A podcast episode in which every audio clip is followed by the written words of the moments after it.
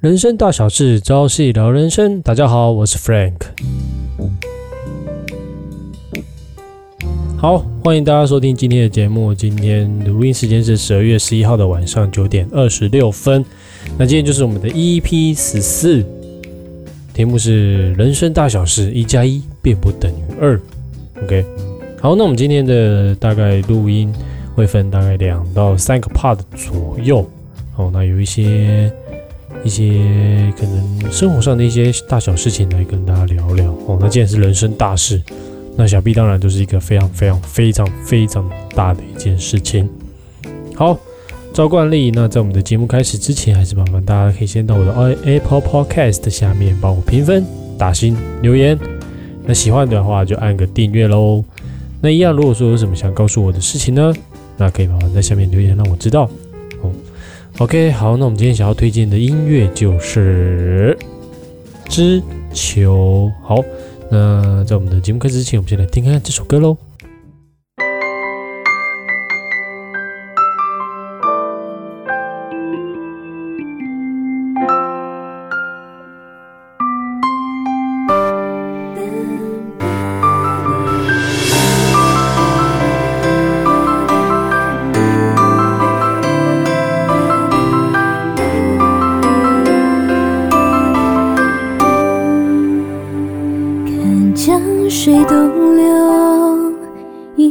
不回头，又看日升月落，繁星闪烁，风雨中，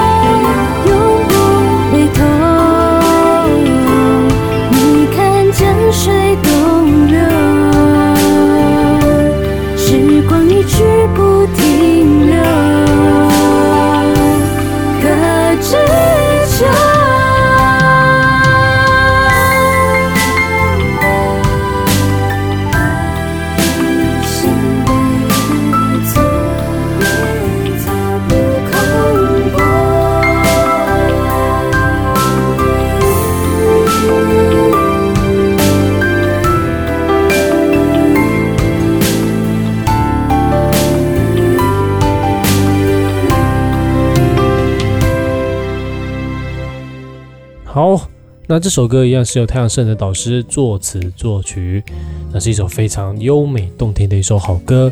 那如果大家有兴趣，可以上天元文化的官方网站，我那边有在 menu 上面有一个音乐，有一个下载专区啦，那那边有音乐下载部分，大家都可以在那边收听到非常非常多导师所著作的一首歌曲。吼，那这首歌曲《之秋》啊，真的也是我很喜欢的一首歌，它非常的有有一种很优美的一种意境在。那当然，在这歌曲的背后有。就是这些歌词呢，背后都有一些意义哦，大家可以去思考一下这背后的意义是什么呢？那大家欢迎在下面跟我分享哦，分享你的思所思考出来的东西是什么，我们一起来讨论一下吧。好，那我们今天哦，今天录音的地方有一些改变调整哦，原本都是在我房间录音啦，那可是因为我今天我弟弟不知道怎么一回事，突然跑跑到我房间来，我在那边滑平板。所以我就感觉非常非常的尴尬哦，因为毕竟我不太习惯在就唱歌啊，还是在讲话的时候，在别人面前，尤其是在家人面前，觉得就是有一些的呃，就是害羞啦。对，怎么简单来讲就害羞，但是讲给别人听，因为 podcast 不一样嘛，比如 podcast 它是录音录好之后再放出去，那我管不着，但是感觉在别人面前就是好像在直播一样。那自己是没有开过直播，所以其实也不太了解。就是，但是直播好像感觉又不太一样。直播的话，你还隔着一层荧幕，隔着网络，事实上也看不到对面对方的一个表情啊，或者是言语等等的。其实对自己来说，都是感觉心就比较安定。真的上台讲话，真的是需要很大的勇气。想当初自己从不敢上台，到现在敢跟。录这个 podcast，这真的是也是蛮大的一个改变，对我来说啦。对啊，OK，好，那今天其实也在网络上看到一些很有趣的讯息，诶，消息和一些新闻，想说来简单跟大家先简单分享一下。首先第一个部分就是，呃，我看到一个，你看到一个写什么？蜜蜂用人类的排泄物保护自己的家，真的还蛮神奇的。为它保护主要是。诶，他没有写，我没有把它写很清楚了哈，这只是大概大概。那这大家可以去网络上查询一下它详细的内容。事实上，因为它为什么要保护，主要是因为对抗其他物种啊，例如像杀人蜂。而且杀人蜂、虎头蜂这些都是会攻击自己的同种的生物，并不是攻击虎头蜂攻，并不是虎头蜂攻击虎头蜂，而是虎头蜂会攻击蜜蜂，或者是杀人蜂攻击蜜蜂哦，会有这种情况出现。所以那些蜜蜂呢，被迫哦使用人类，当然不止人类啦，或者是其他动物的排泄物，用利利用那些强烈刺鼻的一些味道来遮盖自己的一些可能，因为毕毕毕竟蜜蜂是有是有去采蜜的嘛，对不对？那当然想当然，他的家里面就是充满着花香味，非常非常的香，非常非常的浓郁。那杀人蜂呢？他就想说，那我就来不劳而获一下，直接来你这边，直接大肆抢，有点像抢劫的感觉。他就直接亲门踏户的直接进来，大杀特杀。他以为他是本多忠胜，是不是？就让我想到信长。不知道大家有没有玩过信长？本多忠胜真的太太强了。OK，好，反正他就是利用这个方式来保护自己的家。哎，所以你看，动物真的，昆虫也是很聪明的。你不要小看它。不要小看他们这样小小只的，好像很不起眼。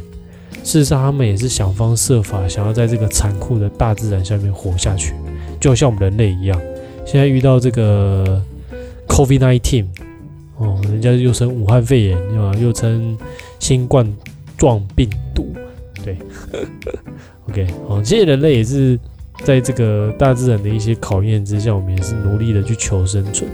那好在是天地给我们这个一呃。智慧，好给我们智慧，让我们知道如何去改进啊、研发啊、制作工具啊、使用工具啊，对不对？才会有现今这样的一个情况。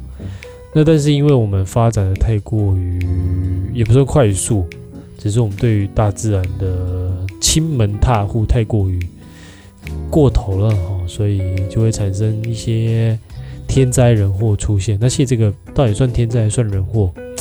大家。就交给大家去自己去判断吧。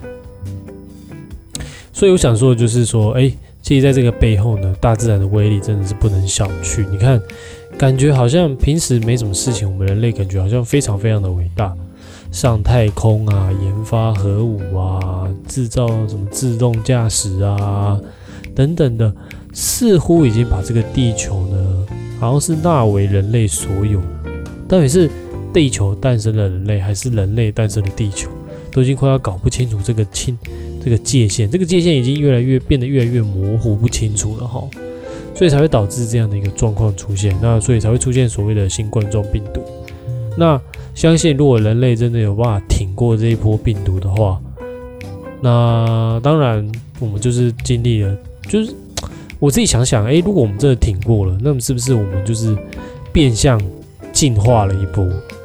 因为其实。人类是一直不断的在进化，那当然，现在科学家还是持续在研究到底是怎么样的一个进化法。对，那这个当然就交给科学家去处理。那只是说，现在我们就是正在目睹人类集体进化的一个时刻哦，一个 moment。像像这个部分，当然是一定会被载入史册，像二零零八年的 SARS 一样。诶，零八 SARS 是什么时候？我忘记了。好，应该不是二零零八年。反正就是之前 SARS 一样，那不过这个这个东西只是发生在亚洲，那时候并没有波及到其他的地区，像欧洲啊、美洲啊、大洋洲，那时候还好，那时候他们那边并没有被波及到，所以才会导致这次疫情这么严重嘛，因为他们并没有前车之鉴，所以才会才会就是没有相关经验啦，所以才不知道这个东西的严重性。你看现在在欧美地区，还有绝大多数的，不不是说绝大多数，说错了。我们更正一下，有部分的人还是认为说，COVID-19 这个是一个阴谋，好，这个是假的。我就很好奇，他们到底是有没有？他们是活在什么样的一个年代？是连连这个最基本的资讯他们都拒绝？不知道到底是拒绝相信，还是没有接收到这项这这方面的一些资讯？所以说呢，当我们挺过了这一波疫情呢，我们就是人类经过。再次进化的一个证明，哇！诶，你我都是这场进化的一个见证诶，我们在见证这个血淋淋的历历史。以往我们历史都只是在可能历史课本啊，或者是一些呃历史专家的一些报告或文那种期刊书刊中才会出现这种东西。诶，但是我们现在正在活生生的经历。像二零零八年的金融风暴，那时候我也没有太大感觉，只是突然发现，哎，似乎台湾经济下降了一大波。那现在就就出了社会之后才知道说，哦，原来二零零八年那个时候严重到什么样的一个程度，才有一个初步的概念这样子。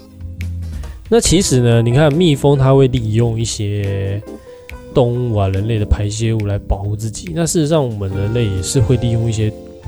东西来保护自己，好像保全系统啊等等的。那其实你看，动物界跟人类，其实人类也是动物的一环啊。哦，所以其实大同小异，大家都都是为了在这个世界上可以生存下去，然后或者是说更过更好的生活。所以你看，蜜蜂也是不断的在进化。那些现在蜜蜂，它在这个世界上的种类已经减少减少非常非常多的哦。刚才不小心动到线，不好意思。已经减少这样减少减少非常多了，所以就有人大胆预测啊，如果全世界的蜜蜂灭绝的话，那人类大概离灭绝也不远了。为什么？你要思考啊，因为花的花为什么会结果？主要是还有那个授粉嘛。那授粉最大的来源其实就是来自于昆虫。那最大的就是蜜蜂，最大众了。以最大众来讲，那当然蝴，你说蝴蝶也会，对，蝴蝶当然也会，但是偏少，偏少哦。蜜蜂比较多，因为它要采蜜啊，它当然是每朵花都去沾啊。可是蝴蝶不是啊，蝴蝶我吃饱拍屁股就走了，我还管我还管你跑到下一朵花干嘛？有时候跑到别朵花，那不是弄出了一个混血儿，那不是很好笑？OK，所以呢，其实呢就是这样，哦，所以我们就是要好好爱护我们地球。OK。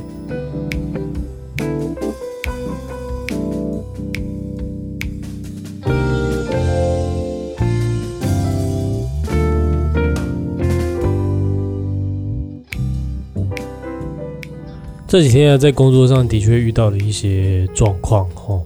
那为什么会这样？就是因为同事这几天就是一直在请假，他从礼拜三请到礼拜五，就是而且都是临时，他并不是预先就请好说，哎呦，我礼拜三到礼拜五有事，他好像有预先请是礼拜四这样子。我只知道他一开始礼拜四有要请假，那我就必须去代替他的，就是他不在嘛，我就是必须做他的工作这样。那变成他礼拜三请，礼拜四他本来就请 OK，礼拜四晚上。十一点多的时候，又突然又突然就公司人事被告知说他又要请假，所以人事又在通知我说明天又要再继续做他的工作。那当然，礼拜三我会觉得心里就觉得不是很 OK，因为因为原本自己的一个计划就是整个被打乱了嘛。那当然我就很快就平复下来，想说啊，毕竟他也不是愿意的，你看他请假也是因为身体不舒服才请假。或者是有事情才请假，相信他这样的状况，他事实上不愿意去请假，因为毕竟你看，你请了一天事假，你就是必须要，你就少赚一天的钱，对，好，那所以呢，事实上我相信他也是不愿意请假，对啊，虽然不用工作很爽哦，但是他并不是说我他是请假在家然后耍废享受，并不是，他是真的有事情，所以这几天就是很累。真的很累，尤其是手很酸，因为必须要拿一些东西啊，拿一些重物这样子，然后也很久，再加上自己很久没有去做这些事情了，所以其实身体有一些不是很能适应啊，不是很能适应啊。哎，为什么会聊到这个啊？忘记了。好了，反正就是今天这样，礼拜五工作结束之后就回家路上嘛，那就是回家路开车回家路上就是在跟。妈妈聊天，然后这就是因为那因为现在现在是冬天嘛，所以其实晚上暗的速度非常快。其实我们那时候离开已经大概已经快要六点，哦，所以导致就是哎，其实天色并不是非常的清楚。我们的开车当然是要非常非常小心。但因为公司的位置又是在那种穷乡僻壤的地方，所以变成说哎，我们开车要特别小心。那刚好就是在开开开。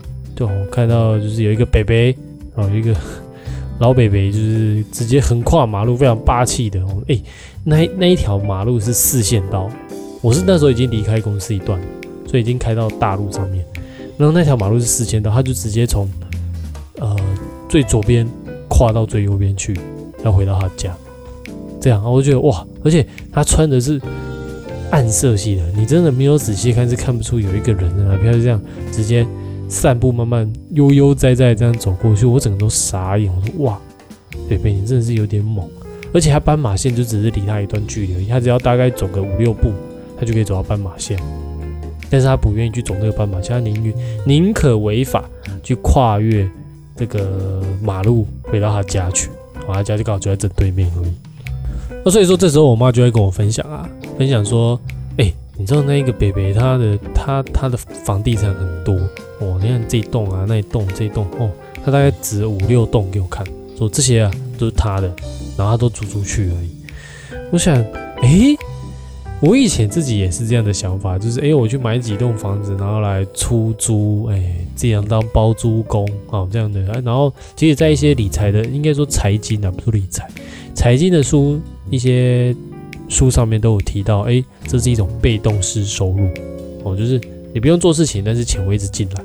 那事实上你自己回想看看哦，当一个房东其实也不是那么的容易。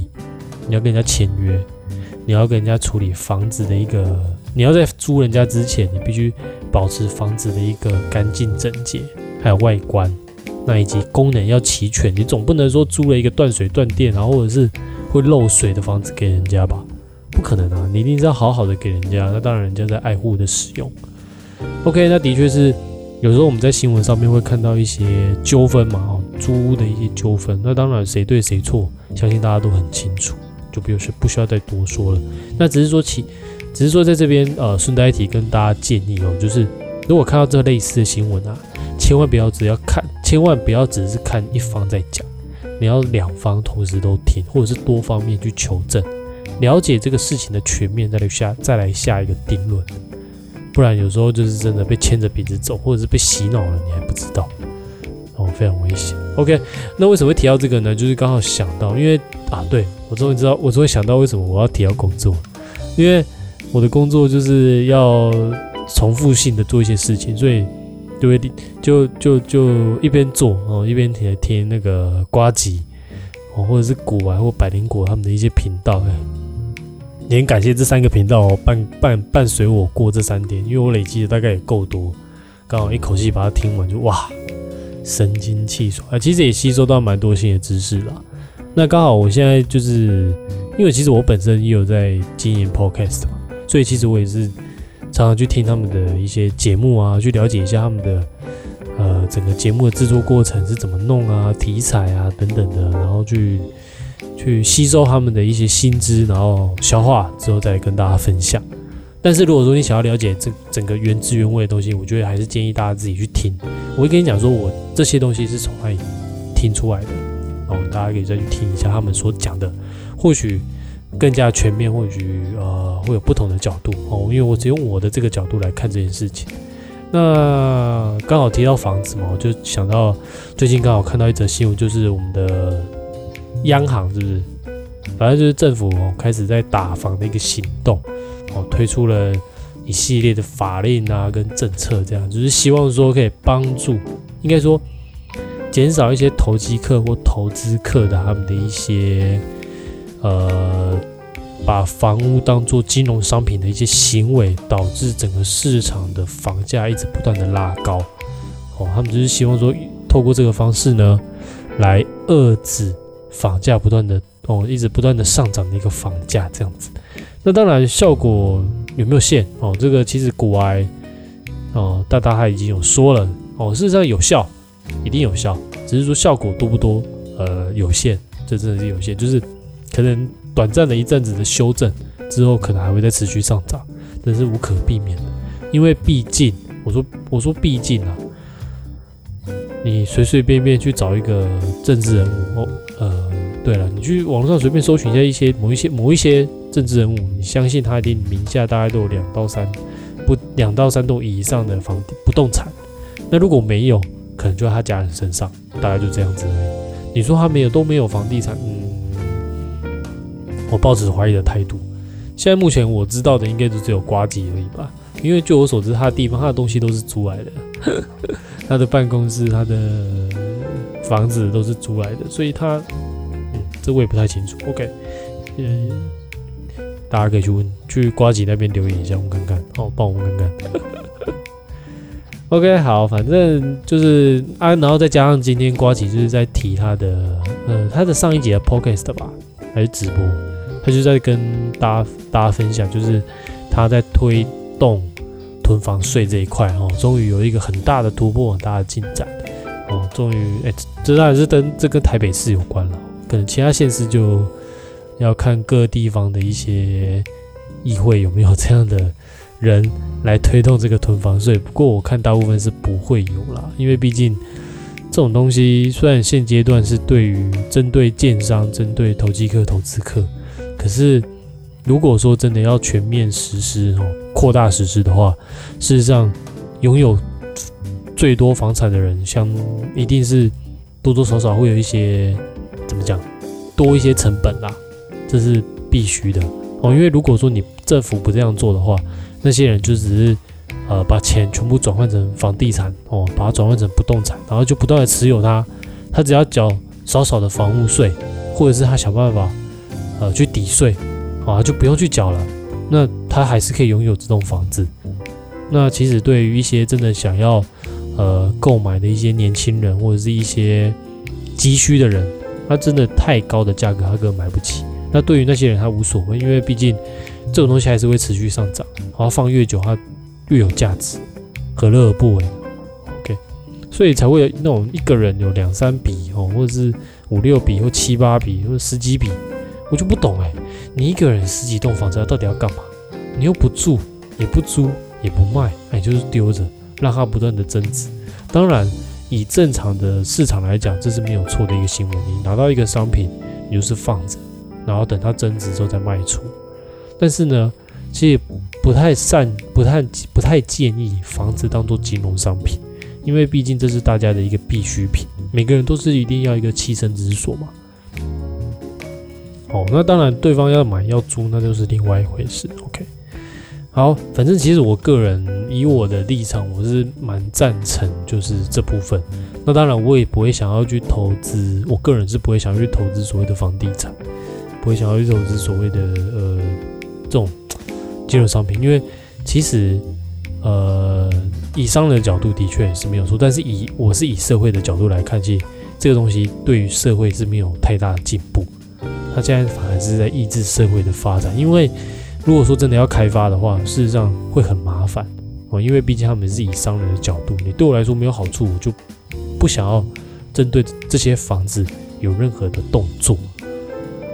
所以呢，其实就是也是要希望政府真的可以好好的来重视所谓的社会住宅啊，所谓的一些房屋政策的一些行动，因为毕竟现在的房价真的是高的有够离谱。那当然，那些可是真正的真必须来真正来说，以以以古外就是古外大大的分析，他也没有错。因为你看现在的这些打房政策，其实只是针对少部分的投机客跟投资客而已。那真的那些大尾的鱼哈，那还是没有办法去对付，因为毕竟他们也有，他们不光有财力，他们还有权力。哦，这也是民主国家的一个。哎，说到民主国家，其实今天刚好又想到关于共产国家的一个部分，因为毕竟你看最近中美嘛，中国一直不断的想要扩张它的一些哦，一些就是所谓的大外宣啊，或者是什么战狼战狼外交。那当然，我突然又去思考了一下共产党的一个本质，这样子。其实一开始我也是蛮赞同共产党的理念，我必须老实讲，一一只要是人，他都会赞成共产党的理念，尤其是在中中阶或者是中阶以下的人都会赞成。因为什么？因为毕竟他大家就是呃，大家都付出一样的东西，然后大家都会有均等的报酬，大家都是齐头是平等的哦，没有因为你你比较特别，然后你的呃各方面可能就。东西都比我多，这样子。那其实，呃，其实以历史来讲啦，必须老实讲，以历史来讲，共产党这个理念是失败的，因为，呃，在过去的发展阶段，他一开始真的是想要贯彻这个齐头式平等的一个理念，可是后来发现不行，因为就有人就是只只吃大锅饭却不做事，就会导致大家，你那你也听过一句话吗？呃，一个。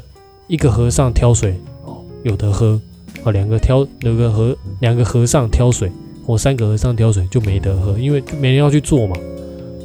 想说，反正我偷懒，别人会去做，那我干嘛去那么辛苦去做这件事情呢？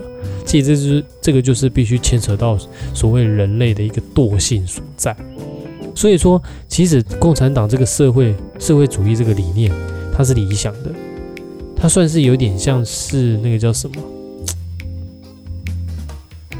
那个名字我忘记了，好，没关系，反正就是它是一个非常理想化的一个概念，可是真的要实行实行起来，基本上不太可能，因为你想哦，你为了要实行这个，你必须设定许多法律，但事实上法律是并没有办法去补足这个东西，因为人是一个很聪明的生物，他一定会想办想尽办法，因为规则就是拿来破坏，应该不，其实也不能这样讲啊。这是一个错误的讲法哦，规则并不是拿来破坏用的，但是人为的规则是可以被破坏的。只要我不遵守，我就可以破坏这个规则。那我破坏这个规则，当然我得到的东西，为什么会想要去破坏？但是它的背后的利益大于我破坏的，诶，应该说我得到背后利益的价值大于我去做这件事情的成本。哦，相较相比较之下，我觉得我值得做去去破坏。呃，为了这个利益，我去破坏这个规则。那当然，呃，在共产党的部分的话，他就是可以，他他他又另外一种方法，因为他是制定这个规则的人，所以他相当于是凌驾这个规则之上，因为规则他说了算。这个就好像在少年足球里面的一幕这样，球那什么？那个什么？裁判是我的人，球品是我人，什么？反正就是一堆大人啊！我要是你要拿什么跟他斗，斗不过嘛。事实上，我觉得，因为以前的。呃，中国应该说中国历史上面，的历史。以前的帝制是因为有了人民才有了皇帝，可是现在的中国，呃，现我说现在，好像他们现在中国中国大陆那边中国共产党所提出的，呃，新社会主义，它已经反过来了，它不再是，呃，我觉得我觉得啦，哈，它不再是，呃，先有人民才有共产党，它是反过来，它是有共产党才有这些人民。那他就是把这些人民给圈养，因为我在我的感觉就是圈养起来。我只能哎，你们这些人只能给予，只能听我所讲的话，只能看我给你的资讯，其余的你们都不能接触。你看他们像连出国要去做学术学术交流，都是有一定的限制在，所以你就会知道说，因为所以你会知道说哦。那为什么他们会这么这么的害怕？他们人民去摄取太，应该说去得到太多资讯，因为这样子他们就会有一些异心所在，他们就想要反抗，他们就想要去争取他们应当的自由。那现在目前他们的状况就是，呃，感觉就是，呃，你们现在的自由是共产党所赋予给你们的，你们就只能在这个。他所画下的框框去做你们想做的事情，一旦你踩到他的底线，不好意思，没有任何情面，你就是必须被消失而已。他们不会容许有这种情况发生，所以呢，他们的现在的状况就是，你只要在这个框框里面活动，基本上共产党是不会拿你怎么样。但是，一旦不小心，或者是你想要逾越这个框框，你就要特别注意。然后他们会无时无刻去检视你的行为。哦，所以呢。这个是一个非常可怕的一个现象了。我个人认为，因为你毕竟，毕竟你的自由是人家给予的，而不是你自己的，不是你自己拥有的，是人家赋予你的。只要他说不行，你就是不行，那不是一件很可怕的事情吗？那当然，这个他们所谓的对岸人民会不会觉醒，这我就不太清楚。哎，好了，哎，我们要准备下一个进入下一个 part，因为。今天的题目是人生大事嘛，可是却没有一直提，一一直没有聊到下一个 part。好了，那我们先进入一下下一个 part 喽。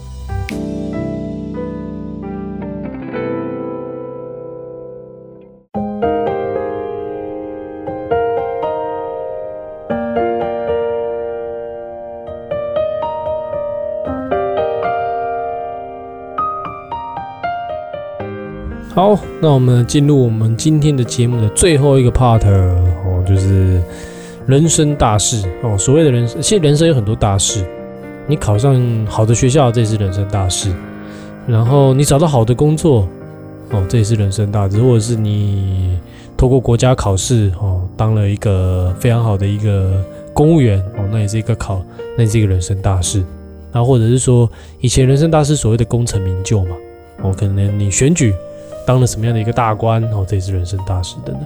那我还有一种，还有一个人生大事也非常非常的重要，这个影响着每就是不要虽然看它小，但事实上影响着整个社会。这个人生大事是什么呢？就是结婚哦，这真的是一个人生的一件非常大事哦。那其实就会常常看到，有时候在路上就会看到很多呃名车啊、车子啊，然后就会张灯结彩的。就会知道说，哎，有新娘车，那今天是好日子，这样子。那其实近期自己在 PTT 上面看到啊，就是哎，有一对夫妻，就是有去上面稍微征求一下版友的一些想法跟意见。那只是说刚好看到这个，觉得哎蛮有趣的，哦，蛮有趣的，想说来跟大家分享哦，大家跟大家聊一下，因为相信可能有些人可能会遇到相似或类似的问题。那其实。呃，一开始这对新人，好，他们就是要准备结婚，那可是因为双方的家庭是不一样的宗教信仰，呃，女生女方好像是基督教，男方是佛教一贯道，哎，不对，更正，女方是一贯道，男方是基督教，哦，就是信仰上帝。那这最大的，我们先简单的一个讲一下重点。这最大的问题就是在于说，他们结婚的时候，哦，结婚的时候，那当然女方那边都没有什么太大的问题，但是男方的妈妈就有一个要求，哦，都会希望就是主要是，呃，希望说可以让他们的教友可以上去唱个歌，布个道。那当然新人就不愿意啦，想说这是我们的结婚典礼，你把它搞得像布道大会一样，把它弄得像宗教仪式、宗教活动一样，那他们的脸面往哪根儿？是不是？就变得很奇怪。本来一个神圣，然后本来是一个很温暖甜蜜的婚姻，突然一群人跑到台上开始唱圣歌，开始祷告，开始阿门。那当然不是说基督教不好。哦，不是说天，不是说这个行为不对，主要是你场合，但是要看场合嘛。那当然，这位妈妈她当然是对于她的信仰哦，非常非常的虔诚。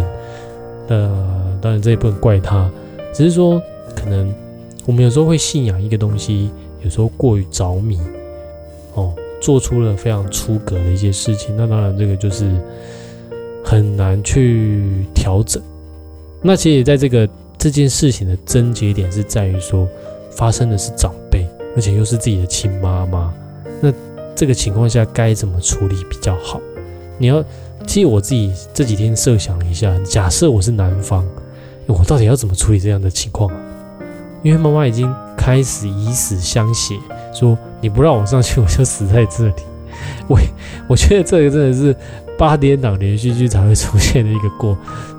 不过只只是上去唱个歌，这样就要以死相挟。可是我觉得女方的担心也是有一点道理的，因为女方担心说，万一小孩子出事了，有个不是不是出事，不是出事，是他出生了之后，小孩子那到底是要信一贯道，还是要信佛信基督教受洗？那当然女方是不想要让小孩子接受受洗，她觉得说你要信基督教可以，但是我觉得不需要做到这么深入。就是还是想要尊重小孩子的一个权利嘛？那我觉得女方说的也没有错啊，但是她会担心说，万一如果她妈妈说你不让小孩子受洗，他就要又要死给你看，我靠，每天都在死，那这个这个压力其实也非常非常的大。那其实遇到这种状况，真的你要怎么样就圆满的把它处理掉？这个其实我也深思熟虑过。那其实当下如果假设是我自己遇到这样的状况，我会其我会其实有点借力使力了，因为毕竟妈妈最主要的根源是妈妈想要让教友上去唱歌，那是不是我们自己私底下跟教友稍微沟通一下，哎，让他们来劝妈妈说不要这样子做啊，就是取消这个部分，那就不会有这样的冲突。那当然后续如果说小孩子出生的部分的话，那当然后续再看，当然是。呃，这段就会有一段时间嘛，那我们就是温柔的去规劝妈妈，让她知道说，哎，我们该怎么做比较好。哦，那当然就是双方面都可以很圆满的把这个结婚典礼给圆满的办完。啊，当然有些人就会讲说，哎啊，你又不是当事者，你也没有呃在现场的时候，哎，应该说事情发生你也不在现场，你这样讲这种话，其实就是有点像是放马后炮等等的。但是你要知道。因为其实人生的一些戏码，并不是你能预料的。就像我这几天工作一样，我也没有预料到我同事突然给我请假，整个打乱我的原本预计要安排的工作事项啊，对不对？哦，原本我该要做的事情，我全部又往后延了，我就是为了要去处理他的事情。所以说呢，我们就只能尽可能的提升自己的一个智慧哦，来应来应应我们人生会可能会发生的事情。那其实。在 PTT 或者是在新闻上面哦，看到一些事情，我们都可以去思考一下。如果假设当事人是我，我到底要该怎么处理？我要怎么去解决？那所以这样的这样子呢？如果万一真的不小心发生了，我们才有一个应应之道啊。我们才知道知道知道怎么解决，才不会很慌的又跑到 PTT 上面就问版友急在线等等什么。我相信下面大部分呃可能会有些人会给予真中肯或者是实用的意见啊。不过我相信大家都只是卡一个，想要看后续的发展是怎么样吧。OK，反正人生大事嘛，哦，结婚真的是一个非常重大的事情。那怎么样把这个婚结的圆满，结得好？那相信大部分百分之九十九都没有什么太大问题。哦，那百分之零点五可能会来会有人来抢婚。哎，我之前有跟各位跟各位分享一下哦。我之前有听过一个更夸张的，还有一个，那那个男的是我觉得有个有个有创意的，他竟然还办了一个前女友桌，然后他当时就是他未来老婆立刻就请那个什么主持人把前把前女友一个一个 Q 上台，一个一个请他们说两句，哇，那个画面真的是有够罗生门的，真的是很夸张哦。所以呢，其实呢，我们结婚还是要就是双方哈，我们就是希望可以幸福美满快乐。那当然，结婚并不是一加一等于二而已，不是两个人的事情，是两个家庭的事情，两个不同文化、不同背景哦、不同生长环境所要呃融合的一件事情。那想当然了，会有许多的争执或摩擦。那关于这个，其实我还可以说很多，因为前阵子刚好我我女朋友分享了我呃一一个影片，就是那个谁安安边缘子哦，不知道大家知不知道一个阿斌，嗯，其实我也蛮喜欢的一个网红。好、那她当然她已经她跟她老公还蛮甜蜜的。好，那她在十万 Q A 的时候，就有人问她说，怎么样去保持他们的婚姻关系？那阿明就讲了，哎，就是沟通哦，就是双方的沟通，而且是理性的沟通。想当当然当下可能会有一些情绪，但后续还是要沟通，并不能说情绪过了就不沟通，因为问题还在。双方就是要把这个问题给彻底的解决掉哦，透过良性且理性的沟通。他们这我觉得阿明有有一点讲的很好，他就是说，其实呢，呃，问题就是要来解决哦，并不是要争吵，因为争吵并不是要呃，争吵也也不争吵其实也是一种沟通啊，但是它并不是为了要抢输赢，因为赢了又怎样？问题还是在啊，所以还是要透过沟通的方式把这个问题给彻底的解决掉，这真的非常非常重要，也是给我一个非常大的一个启示了哦。好，那今天录音的时间也差不多到这里了。哦，其实我也累了，现在已经十点零九分了，已经录了大概三十七，快三十八分钟了吧。好，那相信大家应该也不想要听那么久，我们今天就先讲到这里，我们下次再见。哎，下次是读书会，大家记得一下。我们接下来就是会有一个聊天，一个读书，一个聊天，一个读书。哦，好，那相信那也请大家麻烦哦到 Apple p o c a s t 那边帮我评分、留心、留言。那也可以到我的 IG 去按赞、订阅、分享，啊让更多人来看这么棒这么优质的一个节目哦。好我们下次再见啦拜拜。